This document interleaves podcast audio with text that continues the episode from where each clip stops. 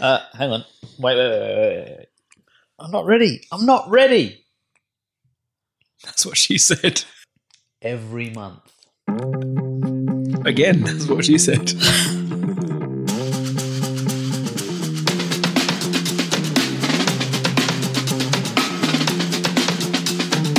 Welcome to the Movieville.org podcast, episode number 57. I'm Curran. And I'm Kushal. You just, that's part of the beginning now, is it? Just give name. Episode number 57, I'm Curran. Hi. I, I'll, I'll remember to say my name. I know you pause and look at me like, say something, motherfucker. I'm waiting for you. So, how have you been in the last couple of weeks couple of weeks. since we recorded the last podcast? What, t- two hours ago? I've been fine for the last two hours. Um, That's good. I had a lovely chicken takeaway, and um, uh, what else do we have? Coffee. We're still having our coffee. You've Yep. got an entire meal there, which is interesting. Blame your wife for that. okay. Enjoy. Mhm. Um, how we how we doing? Yeah, good. Um, so we just recorded an episode, and this episode will be um, around a couple of films that we've seen recently. Yeah. Uh, Deadpool two and Solo. Solo. So, um, I mean, I had a feeling that this episode might turn into a uh, Star Wars Star Wars a thon. Uh, I don't want it to because you know some people don't like Star Wars, which is fine. I'm you know many sides. So you're just munching a biscuit, are you? I can hear you munching the biscuit. It's fine. You can you can let everyone listen to your biscuit munches. Uh, that sounds weird. Um, yes. So I thought we'll give ourselves room to talk about this stuff and have an Yes. episode where we talk about these things. Uh, What else are we going to talk about? bit of So- Westworld. Yes. Uh, I'm going to talk about the Expanse stuff, which I alluded to Yep. last episode, Yeah. and um, some other things that are happening in the world of TV and movies. What's uh, what's what's new coming out that we haven't really talked about? Uh, so we've got Ant Man and the Wasp coming out in the next. No, is it this month? Next month, I think. Okay, I think well we talked about that last episode a little bit. So, oh, you were going to talk about whether the he's going to in a comic he's a wife beater apparently, Yes, he is. right? Uh, it's next month, by the way, July. Um, yeah, that's coming out. What else is coming out? Um, Jurassic World is now out, Yes, so we can watch that. That looks really good. That display at King's Cross was very impressive. Yeah, I've seen a lot of people tweeting that. It's really interesting. It was really good. Um, what else is coming out this year? There's ba- to be- basically, there's a massive plastic T Rex, almost full size, inside King's Cross Station to promote the movie. It was very impressive, and and jungle sounds coming out all the speakers, Oh, that's cool. and uh, you know lights everywhere, and it was it was really impressive. I was just passing through, and I thought, wow, this is. I want to stay here. Ocean's Eight is also coming out. What does that? Does that look good to you? I mean, I'm glad it's Soderbergh. It is. I'll show you who it is. It is. Gary Ross is the director. uh, Yeah, what's he made? he sounds familiar. What has he made? So Gary Ross has made oh the Hunger Games, Seabiscuit, Pleasantville. So nothing massively amazing. Yeah, Cool. I, I'm not sure how I feel about Ocean's Eight. I don't know. Like I'm not. I wasn't like a massive fan of the Ocean's films anyway. Does it feel like an opportunity missed for Hollywood to put a female director in place? Yes. because that is a huge issue in the industry. Yeah. They don't have enough female crew, enough female directors, producers, writers. They just don't exist. Definitely. like- I thi- i- If you use um, Juno as an example, Mhm. um, our Juno was directed by Jason Reitman, but uh, Diablo Cody wrote it, right. uh, and she um, wrote a couple of other films at the time. Jennifer's Body. Have you seen that? Jennifer's Body was Megan Fox when she turned into like a vampire type thing. Did you watch this? No. It was 2011. Is it a what is it? A film? Yeah, it was like a horror comedy type thing. I now remember the trailer. Was it good? it was okay. It wasn't horrible. Like it was just. Uh, here, this is the. I don't remember that poster. Uh, Um, so yeah, so I mean, it I feel like it's it's is it as gratuitous exploitation of Megan Fox as Transformers was? Yes, a lot more. very, very much so. It's not good, is it? Um, but that was a good example of a film that was centered around uh, a kind of a um, obviously a quite an important female character. What this this Megan Fox one? No, uh, Juno. Oh, okay, yeah, Um, yeah, sure, okay, let's carry on. Yeah, Uh, and, and and we had a good opportunity for. Have you seen? Um, have you seen XX on on Netflix? XX. is that the prequel to Triple X? Uh, so it's it's a selection of short films, but they've kind of put it into one like an hour and twenty minutes. What's it on? Can I watch it? Netflix? No. It's an hour and twenty minutes, and it's like a selection of four or five. It's an- horror anthology, is what they call it. Okay, yeah. Uh, and so they've got like a, sh- a bunch of short films that are centered around problems uh, told from problems, issues, whatever, told from a female perspective. Okay. So they either have to do with um, family or um, you know children or that kind of stuff or whatever, but it's told from a perspective of a female. Um, but that's a good example of them utilizing kind of female cast members and female directors and female writers. It's a I I enjoyed the concept. I've seen it twice now. I Watched it once myself and once with my other half. But I'm not sure if those films were. Maybe it's not for me. You know. Well, no, no. I mean, it might not necessarily be that, you, and you might be right in saying that they might not be that good, and that could, and that actually makes sense because if you, if there's a segment, if, if there's a demographic of the population that doesn't get a chance to actually have a go hmm. and prove themselves and get experience, well, you know, you get good at what you do. Hmm. If you don't get a chance to do it, hmm. you know, I, I don't think that many. Yes, some people have natural talent, but I think a lot more people just make. It, you finish your biscuit? It's like you're eating it in my ear. This is brilliant. Have another one. If you dip it in your coffee, it will soften the biscuit. Maybe then I can just hear you. Yes. Definitely opportunity missed. Um, I feel like they've again we use Black Panther as an example here, right? Because a lot of people make the same parallels between you know race and like the um, sec, uh, sexism and stuff like that. So with Black Panther, we had a film that had primarily a black cast. We had a black director, black writer.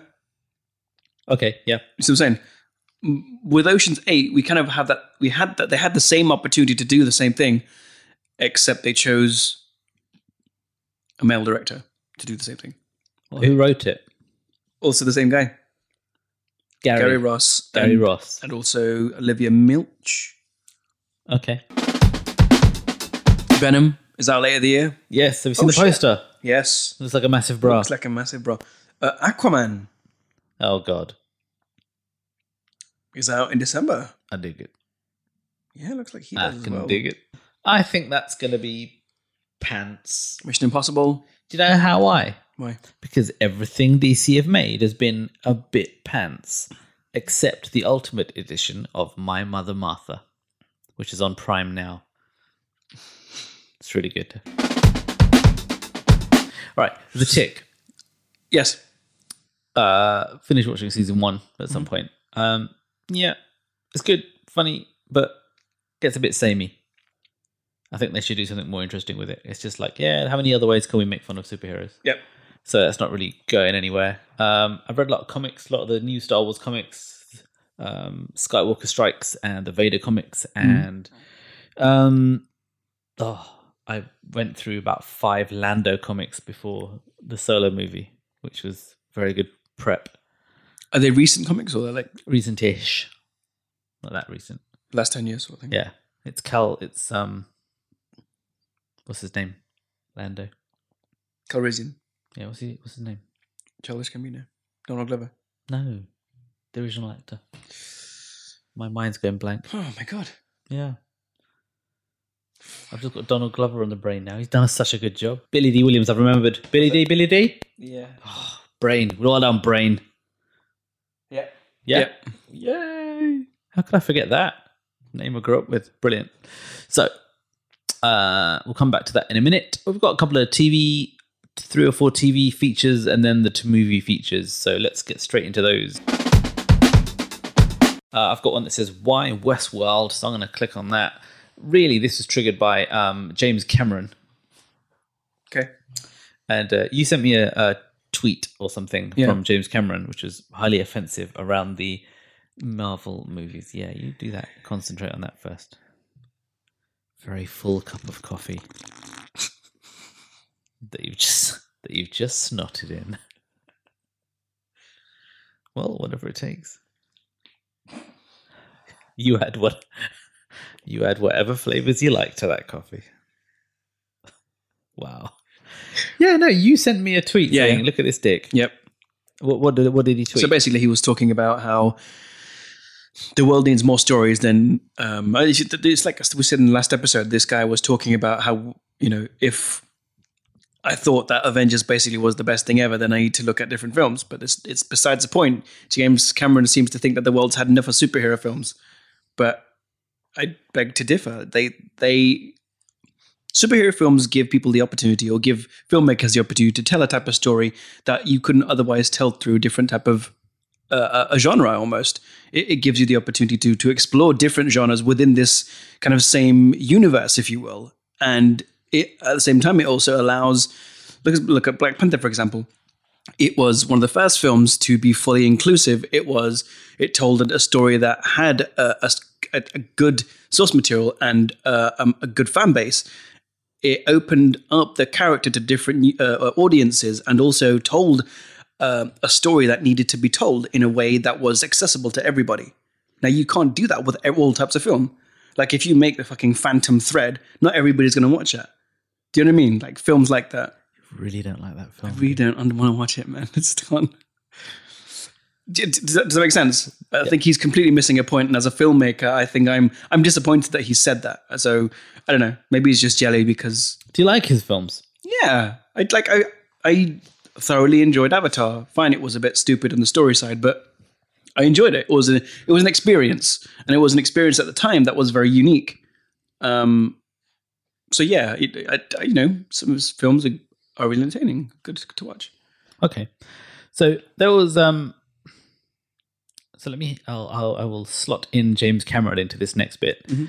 and I've written a thing called "Why Westworld." Hmm. Um, and have you watched any of season two of Westworld? No. You are in for a massive treat Okay. uh, to me Hmm. in terms of acting performances, um, especially by Thandie Newton and Ed Harris. Hmm. Um, I think Westworld is pretty much the best thing on TV. One of the best things that's ever been on TV. Wow. It is. Um, it is fast. mo- It starts off slow. Season one starts off slow. Then it becomes fast moving. I don't agree. with There was a there was an art- article by Charlie Lyne from the Guardian, um, and you know some people just won't agree with anything any that newspaper says at all. But um, there's a guy called Charlie Lyne who re- reviews films, and back in 2016 when Westworld started, he said something about how it was slow and convoluted and didn't wasn't as concise and to the point as the original um, Westworld movie. Yeah, um, and I I didn't agree with it, but I couldn't I couldn't think why um, I couldn't agree with it. But I, I've, I've now after watching the second season, I, I've now figured something out. Yeah. Now Westworld Accord is, is brought to us by um, writing giants. Um, but let's go. Let's go. Let's go back in time for a second. Do you know anything about the original Westworld movie? It's a good film. I enjoyed it. Oh, did you watch it? Yeah, yeah. Well, oh, because it recently came on Prime, didn't it? No, so do you remember when the series first first came out? Yeah. I think after I watched it, I said to you, um, I see a lot of influence from uh, that Terminator got from it. Okay. And then you, you think you said something similar as well. So right. So what I was going to say was um, that that Michael Crichton that was like his first. One of, I think it was his first movie. Yeah. Um, and it was great, but um, I could see y- you kind of get the sense that he was falling over his own um, feet a little bit because there's a, there are very complex issues that are implied, especially as um, artificial intelligence and computer science and that whole the you know the, the, the, a science fiction continued to do things um, and James Cameron um, un- unoriginally remade uh, horror robot story Terminator, Yep. which is just Westworld. like Westworld, Yeah. but it's, it's not Westworld, but it's like heavily influenced Yeah. Yeah. um, by that concept. Um, I think Crichton himself would have thought, well, this whole thing about computers becoming conscious Mm. um, or becoming sentient Mm. is an issue that goes beyond um, the story he was trying to get to, which is the dangers of experimenting with uh, technology and nature and biology. So he rewrote Westworld um, as Jurassic Park Right. um, Hmm. and that's still doing amazing. And it's much simpler to deal with dinosaurs Hmm. because they're just dinosaurs, and you Yeah. can make it a dinosaur issue, um, which is great. And I, and I think that because the difficult thing is how do you deal with the emotion Mm. um, and the emotion and the replication of human issues Mm. that's happening inside um, AI with with with uh, uh, robots or androids becoming us or more than us. Yeah. Yeah.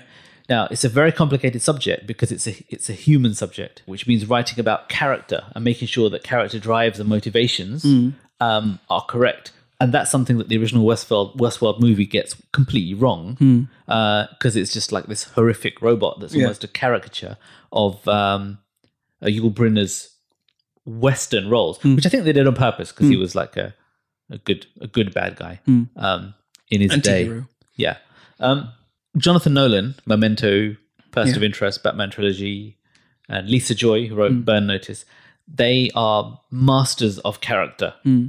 And what they've done with Westworld, how they've woven this thing together to actually look at motivations, look at um, how these characters are not quite human, Hmm. how they're dealing with very different challenges, challenges that AI would have to deal with as it realizes and comes to terms with what it is is fascinating. Yeah. I've never seen it done the way it's done in Westworld before. It's um and season two is where it's all happening. Uh, I think the best part of it is uh, um there's another park they go to. Oh, uh, Shogun World. Yeah, and uh, Hiroyuki Sanada, uh, who was in Last Samurai and tons of Japanese films all the way back to 1978. Um, he's amazing. Uh, he's just his screen presence is amazing. He's like a, a modern day um, Toshiro Mifune, Mm. um, and uh, obviously Thandie Newton's amazing, and her Japanese is not bad. Um, there's uh, a Japanese actress called Rinko Kikuchi Mm. who's uh, uh, been in a few things. Uh, you can have a look on IMDb. She does has an amazing performance, and and Ed Harris just excels Mm. In this. Uh, get into it now. Okay. It's like move over Game of Thrones to me. Yes. There you go. That's enough of that shit. Next article. Do you want to talk about Roseanne? This Roseanne bullshit first, Yeah. So I'm because you're from a different generation to me. I grew up watching Roseanne. So Okay. go, go for it. so I've admittedly I've never seen it before, right? Yeah. But the reason I have an opinion on this is because it's interesting to me. So when it when they re-aired it earlier this year, or they started a new season earlier this year, there was all this thing about how can they make a show that's about inclusivity and all this other stuff, and because I don't know if you watched any of the newer seasons, but from what I, the, the newer seasons, repre- you know, had a, had a lot of I, I didn't watch any of it. okay, had a lot of liberal stuff in it, I guess.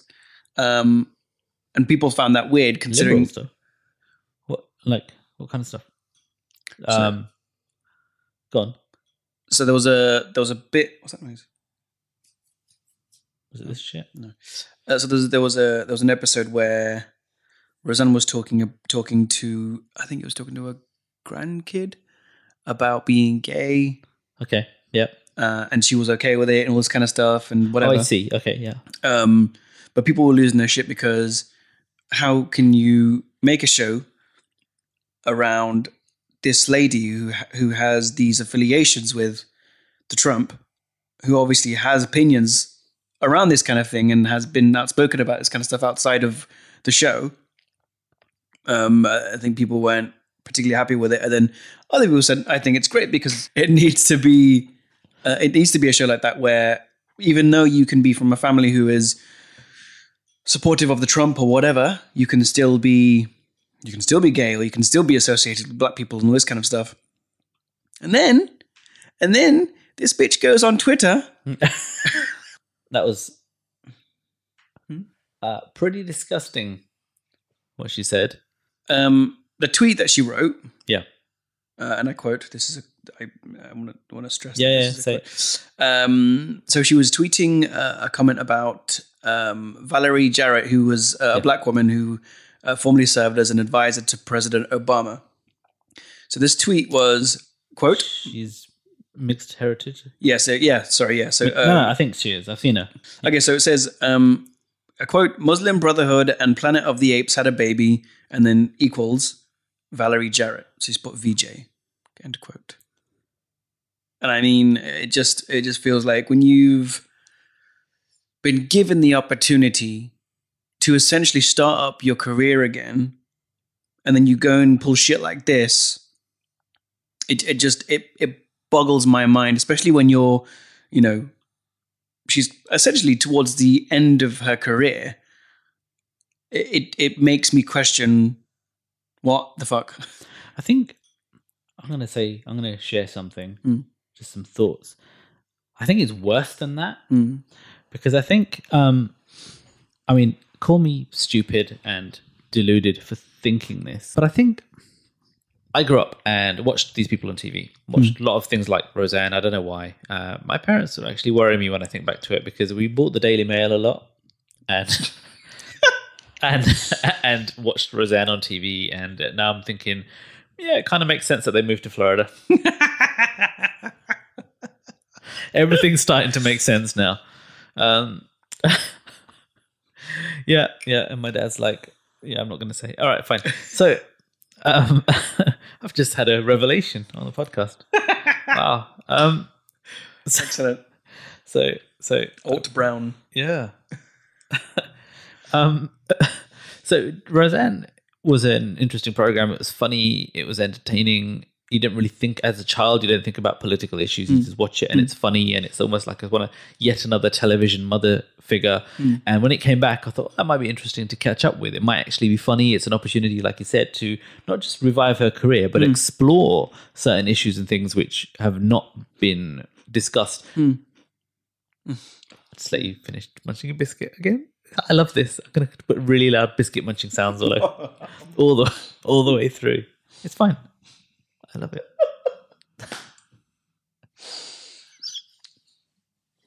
so, um, we live in a time where I understand the perspective of some people that are mildly leaning to the right.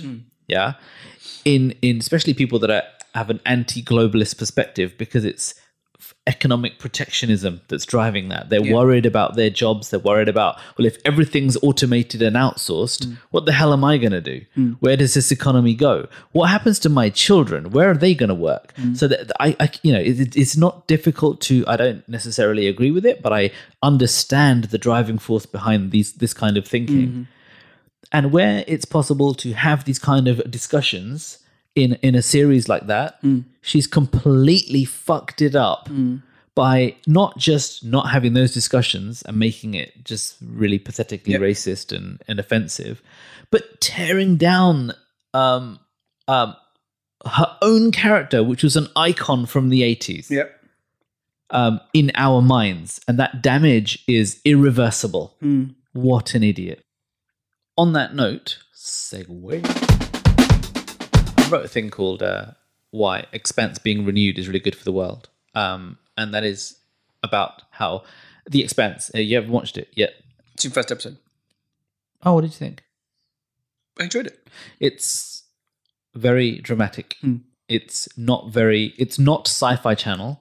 Yeah. Sci Fi Channel productions are usually very Shannara. Yes. Yeah. If you didn't get that reference, you need to listen to the last episode. They're usually very Shannara, and you're just like, what the hell am I watching Yeah. after a while? Expanse is very much the opposite of that. This is uh, from a great series of books, uh, professionally written, and it is intelligent uh, political drama in a near future.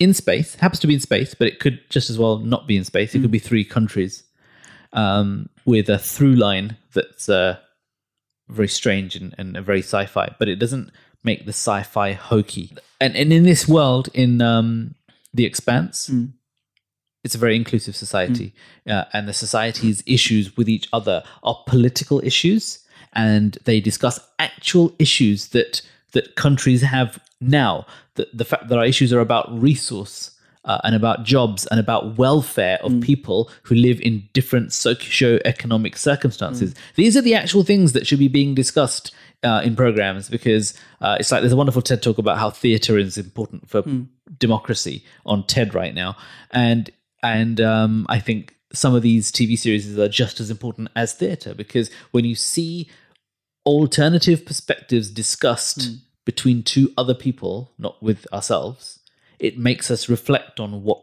we personally believe. It's very important when it's done right. And Expanse is doing it right. It's very important. So it's uh, it's nice that Amazon picked that up. They've beca- they're becoming slowly becoming heroes. Good strategy to deal with Netflix. Forget that. I think four years ago I gave you my Mystery Men DVD. Have you watched that yet? I think it was three years ago. I mean, to the extent where Deadpool 2, 2 segue, killing the segways. Deadpool 2 uh, pretty much cr- uh, created a Mystery Men Light version of one of the scenes from that movie, which Yes. is quite cool. Uh, I know exactly which scene you're talking about. Yeah, yeah, yeah, yeah. So, no, no, you do, because it's the recruitment scene. Yeah. Yeah. Okay, so talking of Deadpool 2, wow, I'll watch it. this is the most well structured episode so far. Um, you're gonna watch Mystery Men. Yeah. Wow. Don't you know? Don't feel like I'm forcing you. Do you want it back? Do you want to watch it? Is that why you keep asking me? uh, only if you finished with it. I can wait till you finish with it. It's Okay. Uh, so, did you like Deadpool two? Yes, I enjoyed it. Very much so. Okay. I thought it was better than the first, which seems to be an unpopular opinion. Okay. So I've writ- I've written difficult um, second film or better than the original. You thought it was better than the original. Yes. Okay. I thought it was a difficult second poo. Dead poo too. Yeah. Um, um, I think they hit on something interesting Yeah. with their uh, breaking the fourth wall, breaking the sixteenth wall, as they say. Yeah. Um, but I think they they're sort of doing it to death, Yes. bashing that joke, bashing that concept on the on the head. Mhm. Um, so much, so many times that it starts to hurt the balls. Yeah. Uh, some of the guest characters that appeared were were a nice treat. Yes. Uh, but apart from that, I kind of didn't really. F- I couldn't feel it. It didn't, and then the humor was a very American humor. And and I'll come to Amer- oh another segue. American humor is very different to British humor. I know you're looking at the notes like how. But I'll get there. You, you you tell me why you thought it was better than the original because that's interesting con- per- per- perspective.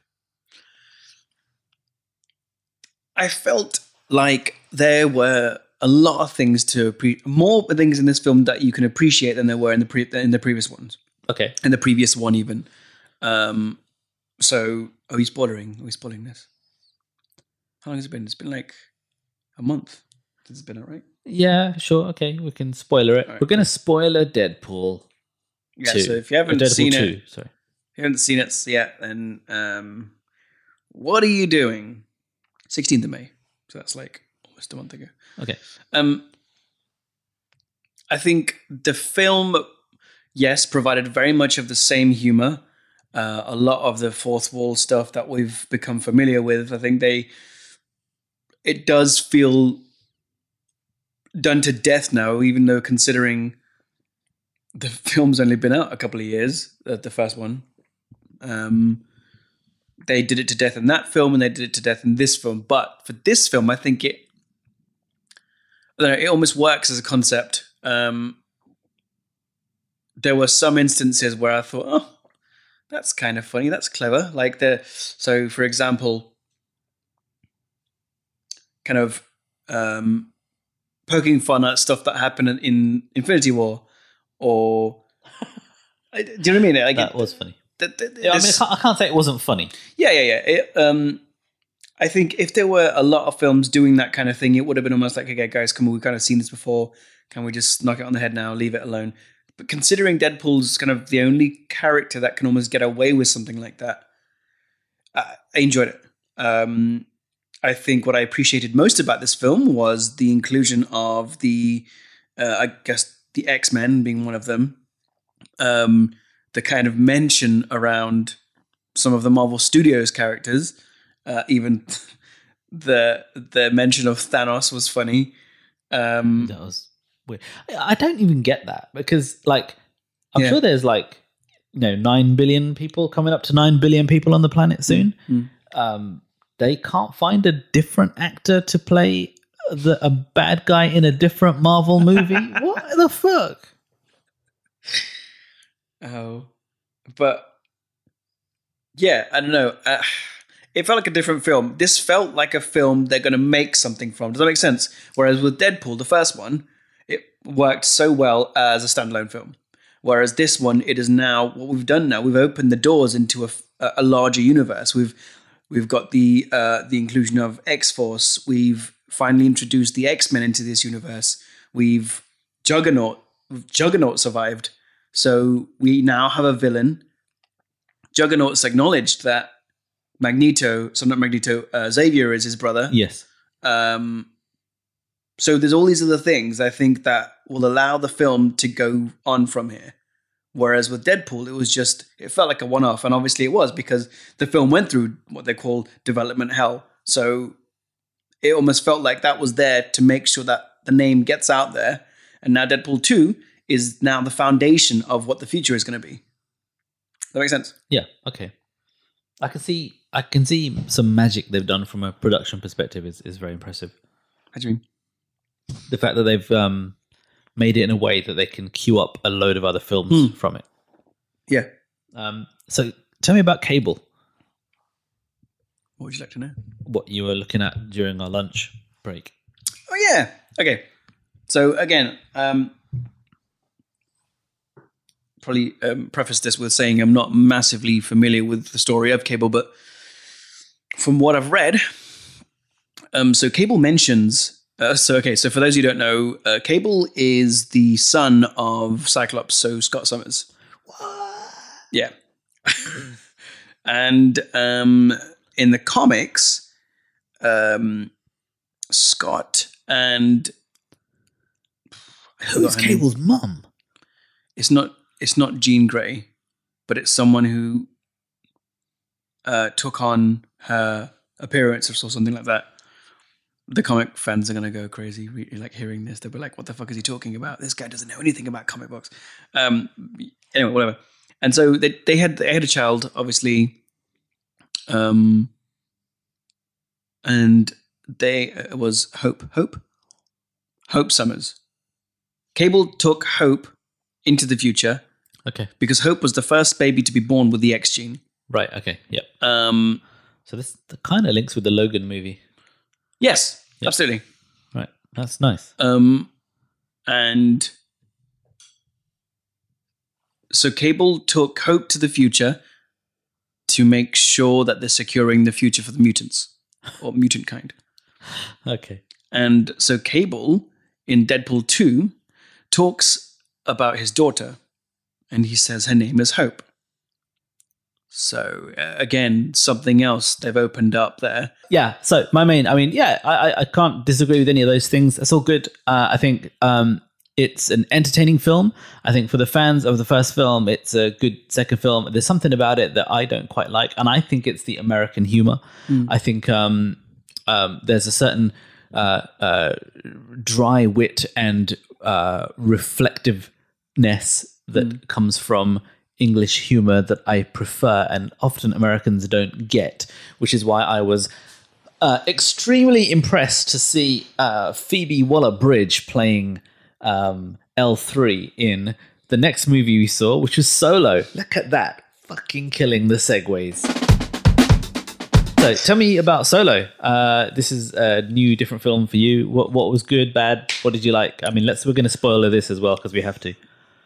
And what what was confusing? I enjoy this film. Yeah. I wasn't massively confused by it. I, I, I what I appreciated about this film, what I was that was quite easily, it was accessible, you know. Whereas I felt like, um, it was accessible, but it had Easter eggs in there for the fans. So it didn't- wasn't received well.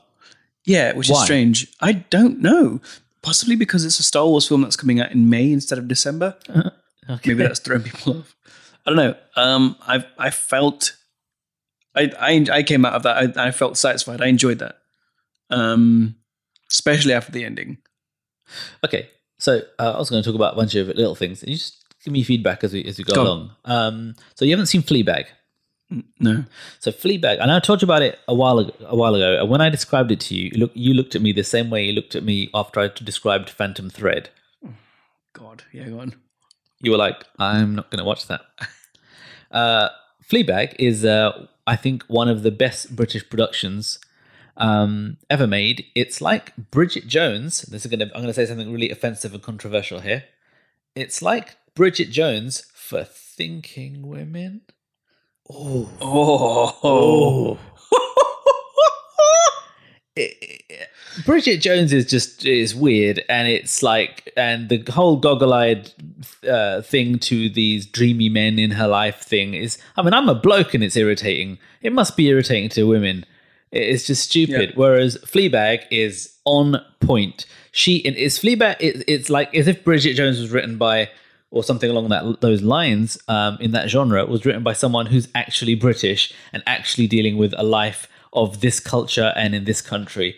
Um, and she she treats men like a necessary evil, um, which is absolutely hilarious.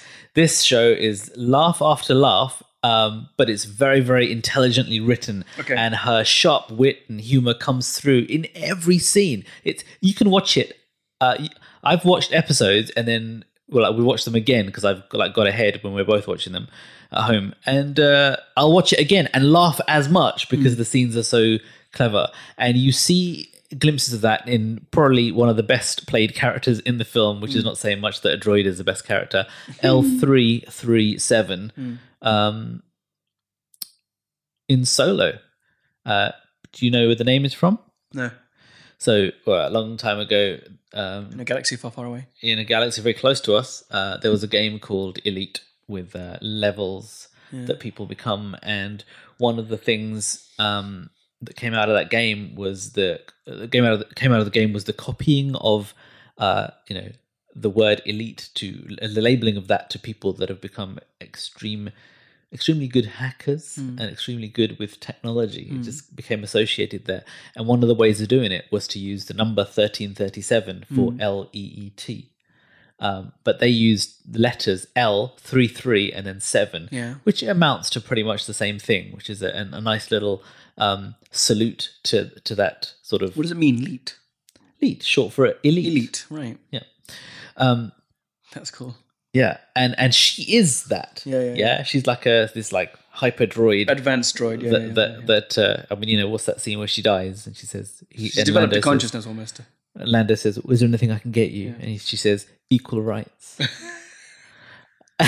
and that Yes. and that's like the Phoebe Phoebe. It's almost like she wrote her own lines because that's the kind of stuff that's in, in Fleabag, which Yeah. is so good. Um, I think the most in the best played character in this thing was Lando, and he was the one I was most excited Oh, man. about. Yeah. and Glover delivered. He was on point.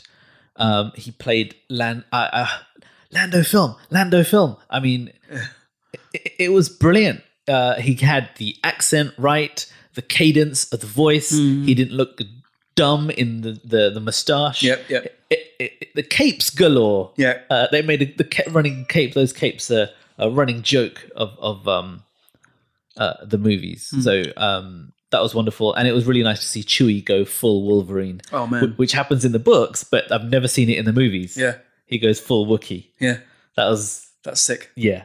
Um, I think uh, we, that even like it was with you said the same thing when we watched Rogue One, was that Mm. when we saw Darth Vader at the end of that film, yes, that's what Darth Vader is like in the books, yes, yes, yes. and I think that's when that's the fan service. Like you wouldn't know that unless you read the like when I saw that, I was like, this where's this Vader been? Like Why haven't we seen this guy? Yeah. Um, so yeah, I, I I appreciate that, and I could I could I really enjoyed watching Chewbacca in a kind of something else other than just a cuddly big guy, basically. What did you think of um, Alden Ehrenreich? Mm. I really liked him. I can't say his name any other way now. Um, I I enjoyed him. I enjoyed his his. I felt like um, it's exactly like how I'd imagine Han Solo to be like when he was younger. Quick caveat Go on. I love Germans and Germany, and I'm not in any way being prejudiced or racist at all. Do you have any German friends? I do. Do you have a Some lot of my German best friends are German. yes. Some of my best. Uh, I'm not even joking. Literally, the guy, one of the guys I grew up with, um, is half Polish, half German. Um, I don't think he listens to the podcast. I haven't talked to him for years, but he was uh, one of my best friends growing up. So we would have lots of conversations about how his Polish side, um, um, about how his strict European mum Yeah. had more rules than I did, and I was Asian Jesus. and he was like, "I think my mum's Asian." As we were growing up, so it's not it's not like a, a, a demographic I'm not familiar with. Okay. Some of my best friends are German. There you go. I, I really enjoyed his performance, and I felt like it was exactly what Han Solo would have been if he was happier, obviously younger. Um, and that's what I appreciated. And I could, and what's what was good was imagining, and obviously you probably know all of this is what happens in between that and the you know the next set of years between that and um, New Hope Well, we're going to find out because there's another two films. of Solo. Another, I think there's another two solo films queued up, That's actually really cool. I didn't know that. which means they'll need to make a Lando film. Otherwise, they're just going to look stupid. Um, I'm very excited about that. I don't really care if they, if they, even if they just made one more, it would be good. I thought his performance was good. I didn't wasn't really feeling him at the beginning, um, and then as he got into it, Yeah, it uh, felt very comic-y. yeah, yeah, uh, uh, and then it got a lot better. Yeah. Um, so Star Wars references. Uh, I got very excited when I started talking about Dryden, Vos, and the Crimson Dawn, because the Crimson Dawn uh, are all over books. To on your previous point though by the way you, we discussed this very very briefly in the previous podcast but so you know how uh, christopher miller and phil lord had been brought on to do that project initially Yes. so when they were taken off Yep. ron howard came on and reshot 80% of that movie What? yeah so it's very likely that the parts that you might have thought a bit eh, whatever Yeah. might have been because of those differences in like whatever the Oh, phil okay. lord and christopher yeah, yeah, shot yeah. and that would make Ron Howard. sense. um, but I know what you mean. It felt very different towards the beginning or whatever it was. So the actors basically got paid twice, which is nice. I'd be surprised. We're good. Sorry, carry on. Yes, the books. Yeah. uh, Um, so what's been interesting is the, like, the remolding of the Star Wars universe, Mm. uh, and the fact that people saying, "Oh, you know, uh, Marvel is a more coherent universe, and Star Wars is like, you know, is it this way? Is it that way? Can we reshoot the whole film? And is it is a Mm. mess?" It's like, yeah, it's a mess because uh, you know people, especially Disney now, have Mhm. like rebuilt the world. Yeah. Um, and also, it's much older Mm. and has an older audience Mm. um, who are used to, who've read a lot of books and, and got into gone through a lot of older comics um, but they ha- are not what they're trying to do is develop it iterate it involve it without Mm. leaving it behind Yes. so when she first said um, she was taught teräs käsi Mm. uh, unfortunately the second word sounds like the english slang for toilet i learned teräs käsi the art of throwing toilets Yes. um, so, so it was like, oh shit, and I thought maybe they're just doing a head nod. I didn't click. I didn't click in quickly enough what that actually meant. Yeah. Um. Uh. Basically, this is how it links into the rest of the Star Wars universe. Yeah. What you got? There's a game. Right. So that yeah, you're talking about the 1997 Masters of Teräs Käsi. That's an old game, but I'm not. I'm, I'm not. I'm actually not talking about the game. Yeah, go on, go on. Yeah? Yeah. That's that's the reference that most people will have got. The reference that they won't get, which is from the old Sith uh, comics, Yeah. um, and it will be the history of it will be the like twenty five thousand year history, which is excessively long history of Star Wars. This is a Um, book. No, no, it was from the original uh, comics, Dark Horse comics, or what they're called. Yeah, yeah, yeah. Um, and there, there were these two schisms that happened: the Great Schism and the Second Great Schism. The, the, sorry, the Great Schism and the Second Schism. I think they're called. The Second Schism is the one that usually everyone talks about because that's the formation of the Sith. But before that, there was um, a planet, uh, a a bunch of people in this place called the Kashmir Dynasty, um, and it was a guy called Xendor who who was going to the Jedi temples and saying, "The Jedi have a lot of political power. We need to be controlled. I don't like all of these rules. Maybe we should find a way of policing the Jedi." So he made a bunch of people called the Legions of Lettow. That some of them became Dark Jedi, started practicing with arts um, to restrain and control Jedi because he was worried about the universe and the Jedi taking over, and that's the origins of the martial art of of their martial art called Teräs Käsi. Right. Um, that goes all the way through to one of his followers, which is another dark dark Jedi called Arden Lyn, who was put into a trance back then in these deep stories and woken up by in Palpatine's time and took on some of his inquisitors. Um, and that's another whole bunch of stories. And they basically these are all like expanded universe stories Yeah, yeah, that they've made real by just mentioning Teräs Käsi. Yeah, it's Sick. like all this stuff that suddenly comes into the Star Wars universe. Mm-hmm. Yeah, and as if you were not sure how this links into how they're evolving that universe, they brought in pretty much references to the end of Clone Wars Mm. and the middle of Rebels Mm. Um, in linking Qi'ra to our, our friend, our friend in red. Um, Mr. which, which, in case someone is listening to this, I wasn't mentioning, but Oh, okay. um, so yes, the, these things are quite quite core to Mm. the Star Wars universe, um, which was very exciting. Yeah. Yeah. But is When- that interesting for someone that's not into, not not as familiar with the with the world? Definitely. I think when it got to the end of that, when it got to the end So of sorry, so let me finish quickly. One thing I didn't actually explain. Yep. So the theory then would be that Arden Lyn, Yep. in her twenty five thousand year trance, Mm. force trance, brought Teräs Käsi to the time of Palpatine, Mm. and then it was passed down uh, through sit uh, through people that uh, Palpatine trained Mm. um, as uh, Sith assassins, and that's how it would have got to Qi'ra. So, um, just Sorry, so I, just so I understand this, Yeah. When did the rule of two become a thing? Has it always been a thing? Three thousand years before, but Bef- Palpatine didn't follow that. Right. So does that mean Darth Maul isn't following that either? It- uh, uh, if you watch, I'm gonna not say anything Okay. because the answer to that is in Clone Wars Okay, fine. at the fine. end. Yeah. Okay. But Palpatine does really weird stuff. So in in the Vader comics, Mm. Palpatine takes a bunch of people who are technologically and biologically advanced but not force enhanced, Mm. and he gives them enough technological power that they can fight like Sith. And then to test them, he pit, put pitches he puts them against Vader, Shit. and uh, yeah, and he also tests them by yeah. So anyway, there was a reference to Bossk in there in the movie, which is quite interesting. That's sick. Bossk, the mega bounty hunter. But that yeah, it says, it says that I'm reading the trivia on IMDb. All right, okay. Um, yeah, and I think that's why I enjoyed about it is because they've again, much like Deadpool two, it's actually funny. It's they're, they're both kind of stepped into the same realm here. Is that both of these films Yeah. have now opened up expanded universes Yeah. that we didn't think they were going to touch. Um, obviously, it was it, it was must have been inevitable at some point that they would have done something, but the fact that, like you've said, they've obviously mentioned. I, I didn't pick up on uh, like all these like at all. The only thing I picked up on was Sabacc, Sabacc, Yeah, Um, the game.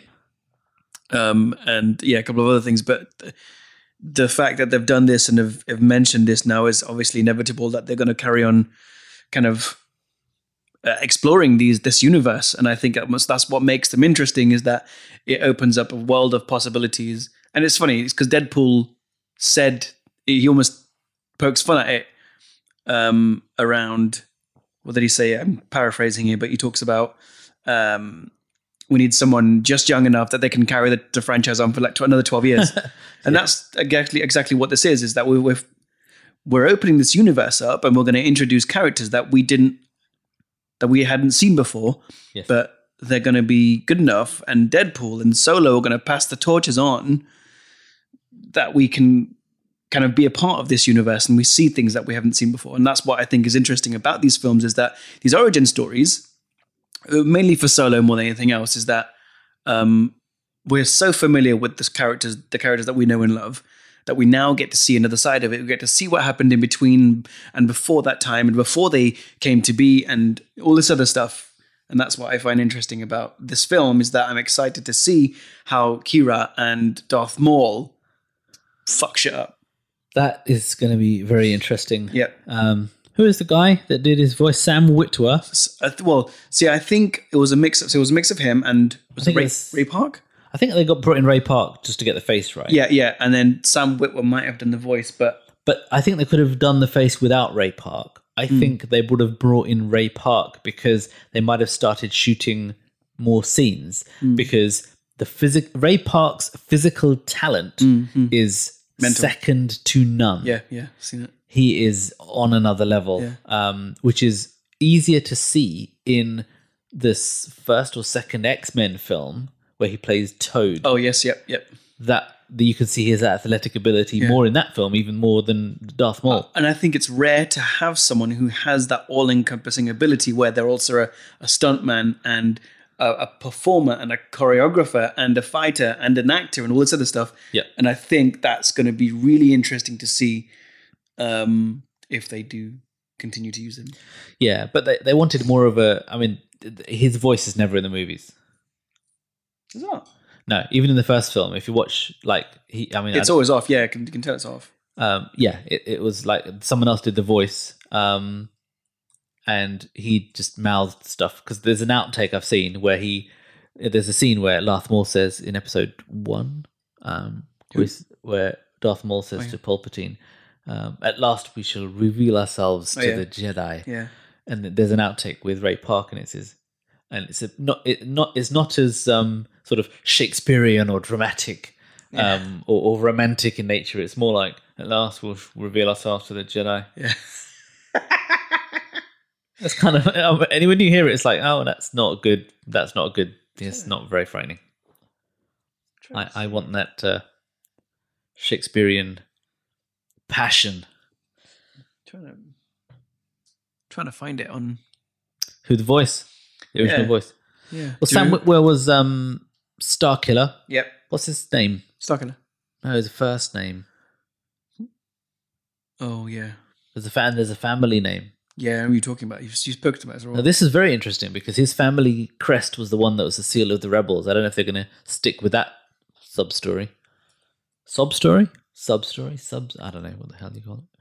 Backstory. Oh well, yeah. So Peter Peter uh, Ray, uh, Peter Serafinowicz.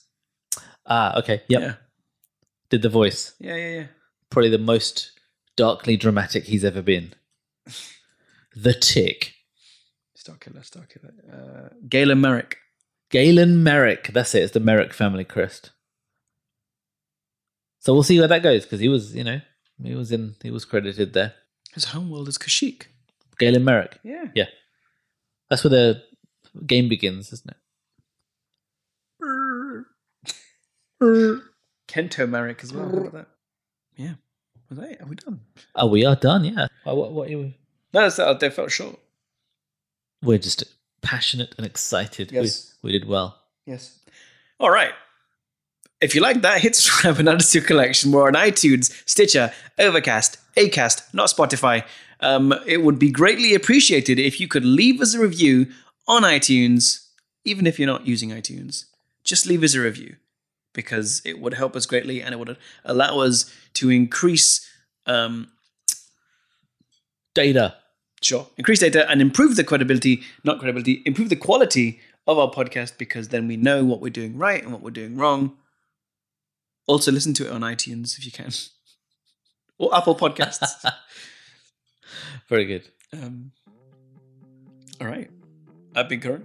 I've been Kushal. I'll see you next episode. Bye. I'll also say. Yeah, that's good. It does work better with both.